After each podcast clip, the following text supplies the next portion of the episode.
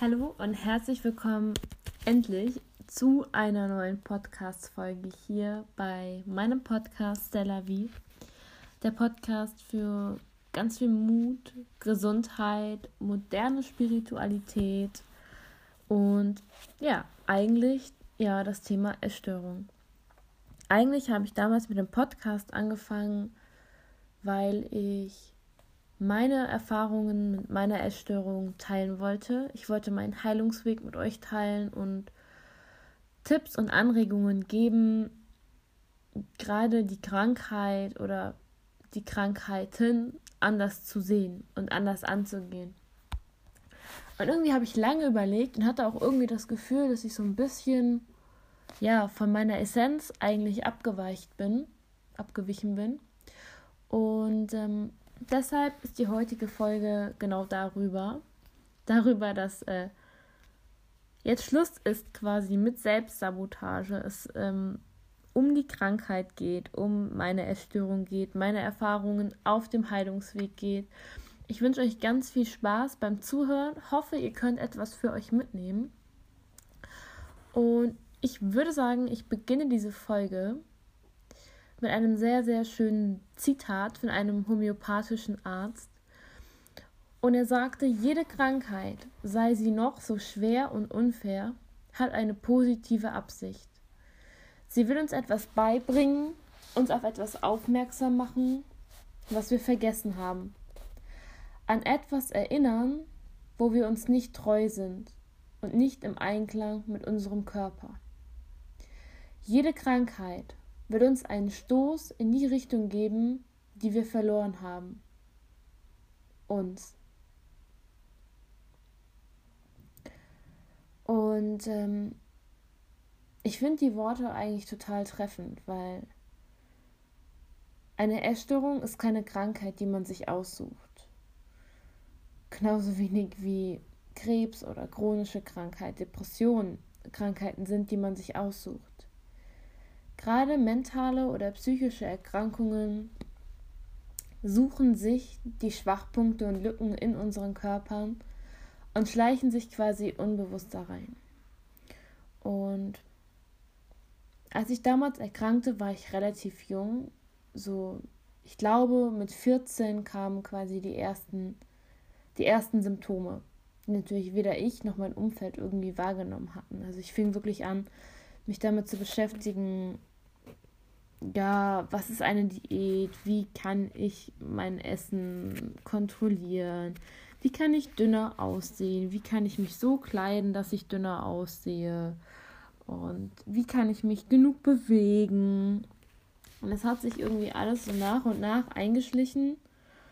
Und ich glaube, mit 15, ja, doch mit 15, 16 war es eigentlich schon unaufhaltsam also es war schneller da, als ich es sehen konnte. Es war schneller da, als ich es greifen konnte und ich konnte es auch nicht kontrollieren. Und ähm, das ist, glaube ich, bei vielen Essstörungen so. Und was halt sehr wichtig ist, dass keine Essstörung ist gleich. Das heißt, meine Essstörung ist anders als deine Essstörung. Warum? Weil jede Essstörung individuell ist sich anders zeigt, sich anders zum Ausdruck bringt, mit anderen Symptomen, mit anderen, ja, quasi Nebenwirkungen einhergeht. Also nicht wie eine Grippe, dass du ein Medikament bekommst und dann ist alles gut und jeder bekommt das gleiche Medikament, weil es ja eine Grippe und es gibt eine Impfung dagegen und gut ist. Nein, gibt es nicht. Und deswegen sind auch die Behandlungsansätze komplett unterschiedlich bei einer Essstörung. Und ich wurde damals ja mit Anorexia diagnostiziert in ja schon vor der Klinik eigentlich. Und wenn man an Anorexie denkt, dann hat man ja eigentlich immer diese Ballerina, elfenhaften Mädchen vor Augen, ähm, dünn, zerbrechlich, wunderschön. Und ähm, das ist es aber eigentlich gar nicht. Also darum geht es gar nicht bei der Anorexie, bei der Essstörung sondern es geht eigentlich in erster Linie wirklich darum zu kontrollieren. Das zu kontrollieren, was man isst, was man nicht isst, wie lange man nicht isst, gibt einem Glücksgefühle. Es geht darum zu sehen, wie schnell, wie viel man abnehmen kann. Es geht darum zu sehen, dass man Kleidergrößen kleiner tragen kann und dass andere vielleicht auch geschockt sind, wie man aussieht. Das gibt einem Bestätigung und Stolz, was total, total krank ist eigentlich, aber darum geht es eigentlich eher in der Anorexie. Das heißt, eine Anorexie, die ist nicht irgendwie auf ein bestimmtes Gewicht oder auf ein bestimmtes äußeres Aussehen fixiert, sondern vielmehr, was in deinem Inneren, in deiner Psyche passiert. Es geht darum, Essen verschwinden zu lassen. Ich weiß noch genau, wie ich mein Schulbrot immer verschenkt habe, gesagt habe, nein, ich habe keinen Hunger, ich habe zu Hause schon gegessen oder nein, ich esse dann zu Hause und ich gehe unterwegs mit Freunden essen, dass es immer mehr Ausreden gab, um Essen aus dem Weg zu gehen. Und dass es immer mehr, dass immer mehr Möglichkeiten gesucht wurden, Essen verschwinden zu lassen. Und ich weiß, dass das nicht schön ist. Aber ich habe mir einfach auch jetzt gesagt, dass Schluss damit ist, eine Essstörung schön zu reden. Ja, ich war krank und dann war ich wieder gesund, weil ich bin ins Ausland gegangen, Friede, Freude, Eierkuchen. Nein, und ich glaube, genau das ist der Punkt, warum in der Gesellschaft eben nicht darüber geredet wird. Weil das ist immer noch ein Tabuthema. Und bei mir war es genauso. Ich kam damals aus der Klinik nach Hause, meine Omas, ja, ich war in Kur gewesen, wurde denen quasi gesagt. Und es wurde nie thematisiert, es wurde nie nachgefragt, wo ich war oder wie es war, wie ich damit klarkomme. Ich bin zurückgegangen in die Schule und es wurde quasi unter den Tisch gekehrt. Und ich glaube, das ist einfach das Schlimmste, das Falscheste, das äh, Blödeste, was man tun kann. Weil darum geht es nicht. Eine Essstörung ist eine mentale, eine psychische, eine ernstzunehmende Krankheit und sie muss in der Familie, im Freundeskreis, in der Schule, finde ich, thematisiert werden. Man sollte als betroffene Person einfach auch offen darüber reden können und sich nicht schämen. Also ich habe damals auch nichts gesagt, weil ich mich quasi geschämt habe. Weil ich gemerkt habe, keiner will darüber reden. Und wenn keiner darüber reden will, dann ähm, sollte ich besser auch nicht darüber reden. Und so habe ich quasi jahrelang nicht mal meiner Mama irgendwie großartig erzählt, was es eigentlich heißt, anorektisch zu sein, was es eigentlich heißt, eine Essstörung zu haben. Und ich weiß, dass sie immer für mich da war und dass sie immer versucht hat, so das Beste aus jeder Situation zu machen. Aber ich glaube, man kann sich auch gar nicht vorstellen, wie sowas ist. Und wie gesagt, ich habe damals angefangen, Essen zu verstecken in irgendwelchen Taschen, Dosen, Tüten, irgendwo zu entsorgen. Und ähm, ja, es war auf jeden Fall nicht schön, aber es war nicht ich. Also, ich habe auch ganz viele nicht nette Dinge gesagt zu meinen Eltern. Ich bin quasi wie eine Furie gewesen. Aber ich weiß halt, dass das nicht ich war, sondern dass das meine Essstörung war, die aus mir gesprochen hat. Und ähm, wenn wir sagen so, dass es einfach alles nur Selbstsabotage ist und dass wir die Vergangenheit nicht ändern können, dann stimmt das. Aber our past is our future. Das heißt, wenn wir unsere Vergangenheit nicht aufräumen und damit nicht ins Reine gehen und nicht darüber reden, dann können wir auch keine glückliche und sorgenfreie Zukunft führen. Und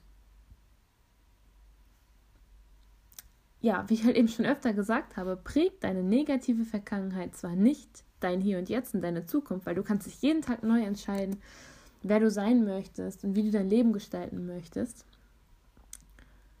Aber du musst mit der Vergangenheit Frieden schließen. Und ähm, was mir geholfen hat, ist so, so, so weit in die Vergangenheit zurückzugehen, wo es noch keine Essstörung gab.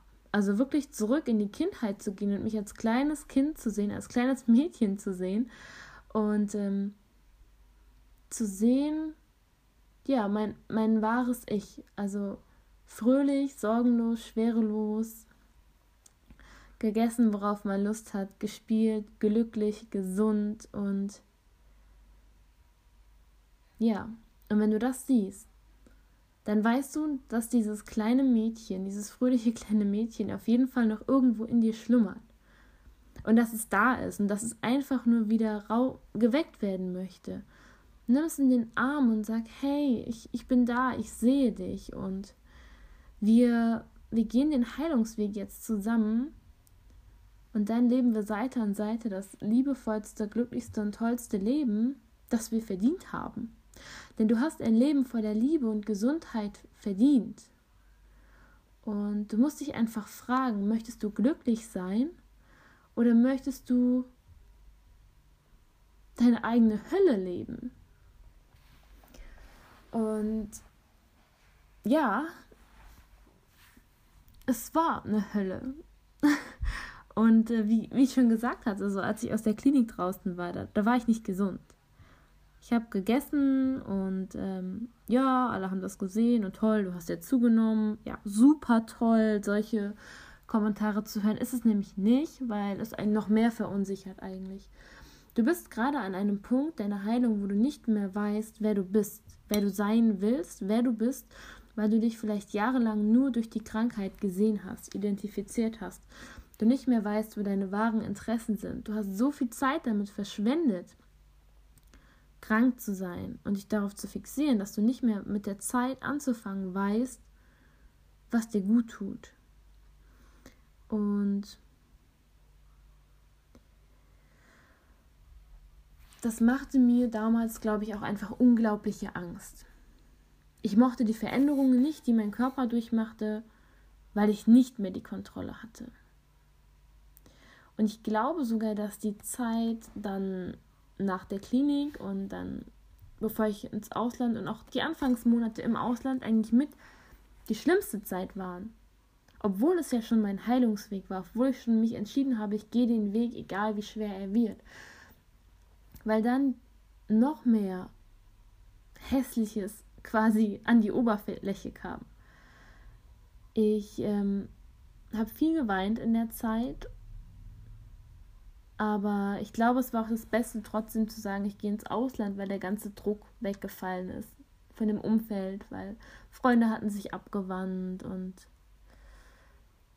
das Problem war, dass da auf einmal unglaublicher Hunger war. Während ich fast zwei, zweieinhalb, ja, drei Jahre gefastet hatte und stolz darauf war, war da auf einmal unglaublicher Hunger, den ich nicht kontrollieren konnte. Und ich habe mich nie erbrochen oder ähnliches, aber ich hatte auch in dem Sinne keine richtigen Essattacken oder Anfälle. Es gab Tage, an denen habe ich extrem viel gegessen, über meinen Hunger hinaus, bis zu Magenkrämpfen gegessen, aber es war nicht so ein Flash. Also ich war nicht irgendwie in Trance und habe da irgendwie was in mich reingestopft, unbewusst. Aber ich konnte, ich, ich war zu schwach in dem Moment aufzuhören. Und ich habe mich dafür unglaublich fertig gemacht, mich selber fertig gemacht, weil ich dachte, du, ja, du fettes Schwein irgendwo, du, du faule Sau, du hast es jetzt so lange geschafft. Warum kannst du nicht einfach aufhören und dich wieder kontrollieren? Ähm, aber es ging nicht. Und ich nahm zu und nahm immer weiter zu und nahm auch ja 10 Kilo über mein vorheriges Gewicht zu, also vor das Gewicht, ja, das Gewicht vor der Essstörung 10 Kilo mehr. Und ähm, das war aber dann alles in Finnland. Also das Gute war halt wirklich, da kannte mich keiner und keiner hat mich irgendwie als das Mädchen mit der Essstörung gesehen und das hat mir halt extrem viel Druck rausgenommen. Und es gab auch Tage, da war ich vollkommen zufrieden mit mir und meinem Körper, weil ich wusste ja im Unbewusstsein, dass es das Richtige ist, was ich tue. Und ähm, ja, aber ich glaube, jeder kann sich vorstellen, wie es ist, wenn, wenn man keine Kontrolle hat. Wir wollen leider heutzutage alles kontrollieren und manchmal ist es auch ganz gut. Aber in dem Moment, wo wir uns für die Heilung entscheiden, müssen wir die Kontrolle abgeben.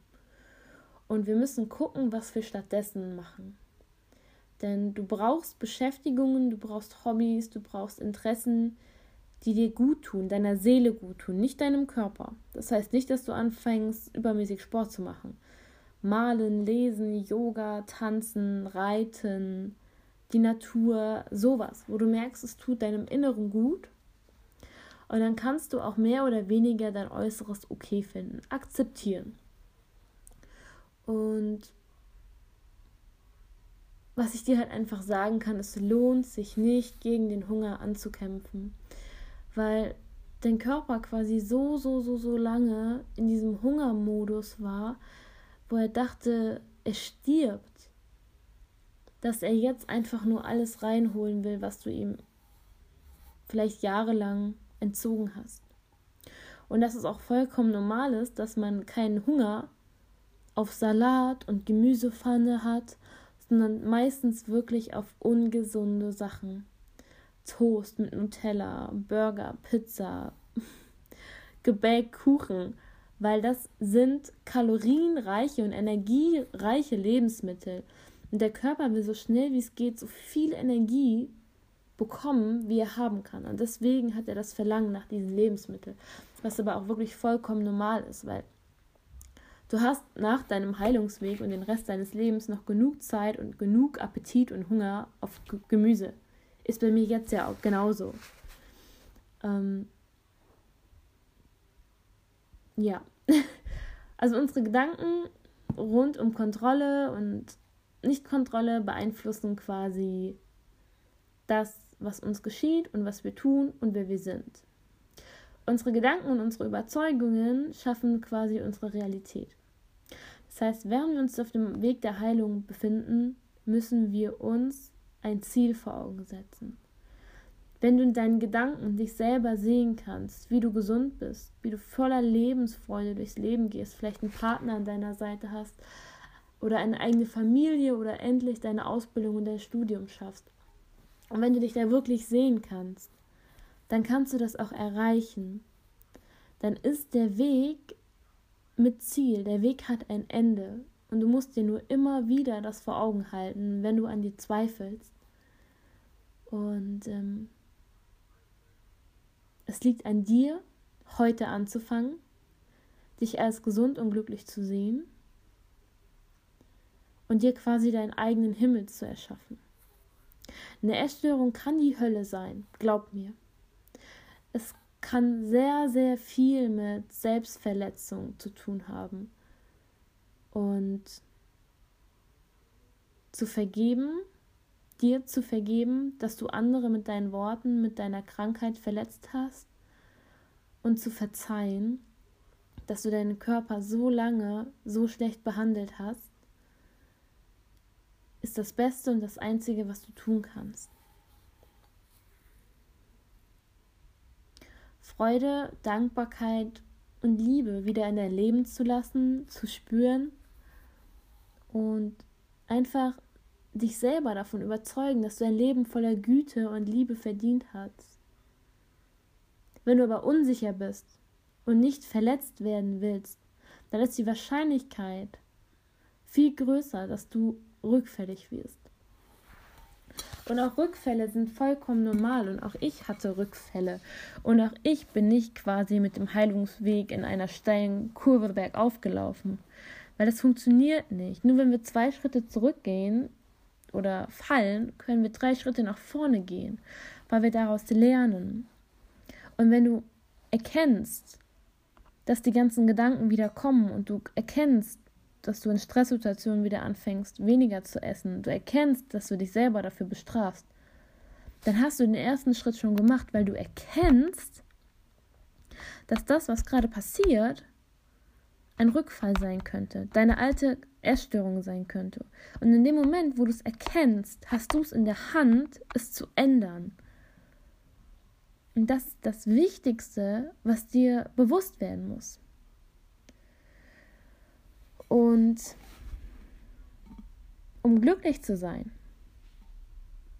musst du deine Überzeugungen und Vorwürfe gegen dich all die anderen, die vielleicht deiner Meinung nach Schuld haben, Loslassen. Nicht an Momenten oder Ereignissen festhalten, die nicht beeinflussbar oder zu ändern sind.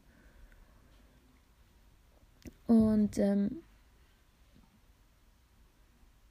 denk dran, du musst nicht irgendwie aussehen, um als essgestört oder krank diagnostiziert zu werden.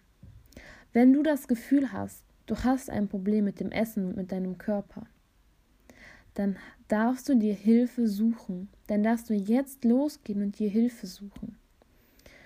Und ich wünsche dir, dass du Hilfe findest, dass du Hilfe annehmen kannst und dass du dich annehmen kannst. Und dass du, wenn du dich noch nicht mit jemandem darüber ausgetauscht hast, dass du dich öffnest. Du kannst dich gerne mir gegenüber auch öffnen, kannst mir gerne schreiben. Ich habe immer ein offenes Ohr. Aber rede mit deinem Partner, mit deinen Eltern, mit deinen Freunden, rede ganz, ganz offen. Und keiner wird dich dafür verurteilen, abstoßen oder auslachen. Weil eine Essstörung ist eine Krankheit, die dich töten kann. Und ich lag teilweise im Krankenhaus mit Mädchen, die über Nacht an, ja, deren Herzschlag über Nacht überwacht werden musste. Weil er so niedrig war, dass er im Schlaf einfach aufhören könnte. Und ich glaube, das sehen wir ganz oft nicht. Das sehe ich vielleicht auch ganz oft nicht, dass ich mich damals in Lebensgefahr gebracht habe. Ganz klar. Ähm, heute bin ich aber hier. ich sitze in meinem Zimmer in Bremen und bin bereit, mit dir ganz, ganz offen über alles zu reden, was ich durchgemacht habe, dir jede Frage dazu zu beantworten und sende dir ganz, ganz, ganz viel Mut, Kraft und Liebe, Du hast Gesundheit verdient. Wir alle haben Gesundheit verdient. Wir sind gesund. Und die Krankheit sagt dir nur gerade, hey, da ist irgendwas, da musst du einmal genauer hinschauen. Bitte, bitte, bitte heile mich wieder. Und ja, so viel zur lange ersehnten Folge. Ich hoffe, ihr konntet was daraus mitnehmen. Und ich wünsche euch noch einen ganz, ganz tollen Abend. Bei uns ist gerade Viertel vor sieben und wir hören uns bald. Deine Stella.